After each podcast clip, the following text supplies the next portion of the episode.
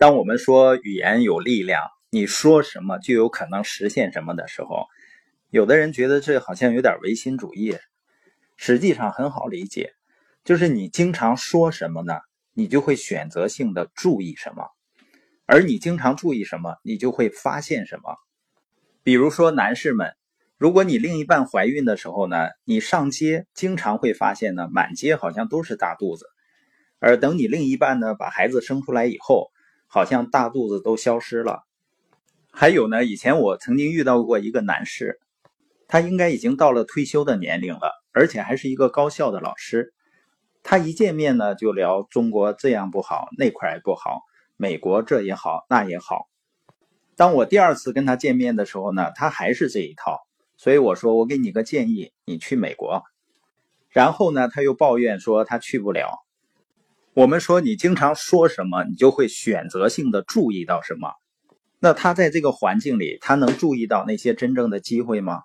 他会永远吸引那些糟糕的事情，也永远关注那些糟糕的事情。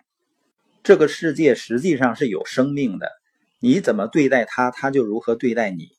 而且呢，他总是能够向你证明你是对的，即使是你在事实上是错的非常离谱的情况下。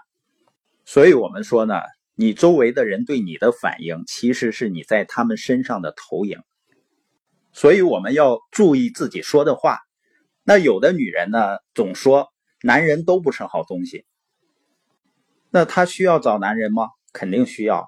那你觉得她找到好东西的概率有多高呢？因为如果她真的找到好男人，就意味着她的预言是错的，她说话是错的。而人往往是希望证明自己说的是对的，所以即使他真的遇到一个好男人，他的潜意识里面也会指引他把那个好男人改造成坏男人。这样呢，虽然这个女士活得很痛苦，但却证明了自己是对的呀。你看，我说男人没有好东西吧？你说，那我整天说我能成功，我能成功，我就成功了吗？单纯的嘴上说还不够的。就是如果你在说的时候能体验到那种感觉，那你的语言就会进入到你的潜意识，就会真正发挥作用了。因为潜意识呢会把你感觉到的东西认为是真的。你像我们平时经常看一些文章或者听一个播音，如果你只是觉得他说的很有道理，这个对我们的改变就很小的。如果你被触动了。甚至有的书友说呢，听到我们某个观点的时候，他好像被电击了一样。也有夸张的表达呢，说像五雷轰顶。如果你是被触动了，就意味着一个理性的认知和你自身以前的经验体验结合到一起了，那它就真正成为你自己的东西了。这个时候呢，改变就会真正的发生了。所以体验是很重要的。有的时候我在做书友交流活动的时候啊，会在之前花几分钟时间让自己静一静，然后回忆一下成功的交流经验那些经历，让自己感受这些经历中自己的状态。还有呢，如果你有一个团队，你团队成员在开拓市场的时候，要给他们制造一些成功的体验，那对于他未来的发展呢，会非常有帮助。也有朋友可能说啊，我过去没有这样的经历或者体验，怎么办呢？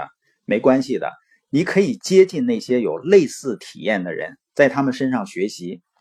你想要什么样的人生，想要过什么样的生活，你就去和已经拥有这种生活的人接触，他们的体验是很容易感染到你的。就像你经常和一个自信的人交流，你也会变得越来越自信。这是扩大自己体验的一个非常重要的方式。本节播音的重点呢，就是我们客观存在的这个世界呢，我们是没有办法改变的，它有它自己的运行规则。但是我们自己内心的世界是可以改变的。